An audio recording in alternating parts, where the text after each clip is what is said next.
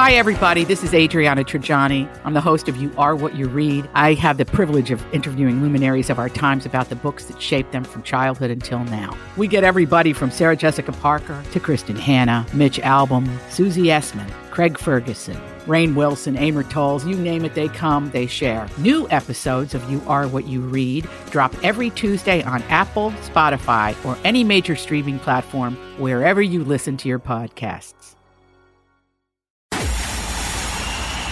It's time for Joyce's Thought of the Day on News Talk 850 WFTL. How about some good news for a change? A decision this week from a Wisconsin judge concluded that the Kettle Moraine School District cannot proceed with the social gender transition of students without obtaining parental approval, marking a huge victory in the legal debate surrounding parental rights within the educational setting. Circuit Judge Michael Maxwell of Waukesha County ruled that children grappling with their gender identity is definitively a matter of medical and health care.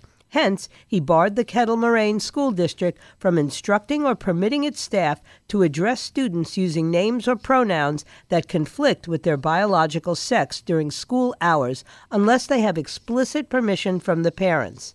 This ruling has its roots in a legal complaint initiated in November of 21.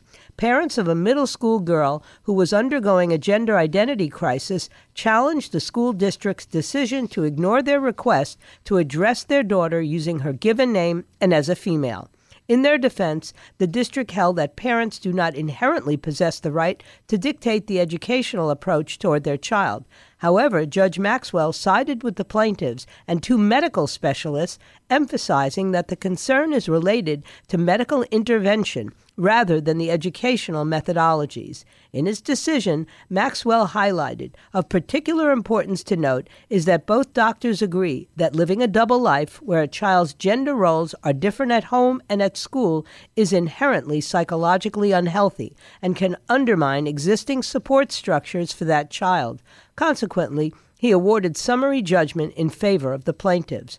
Describing the outcome as a major win for parental rights, Luke Berg from the Wisconsin Institute for Law and Liberty remarked, Our hope is that this will be the first of many, and we'll start to see a lot more wins and see the tide beginning to shift on some of these policies around the country.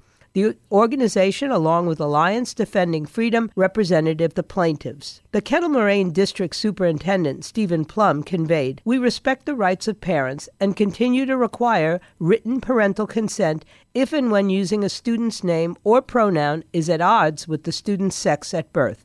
Tammy Fournier, the mother of 14 year old Autumn, central to this case, expressed gratitude towards the judge's decision. The National Review had previously covered the Fournier's situation in April of 2022, albeit Tammy Fournier's identity was concealed.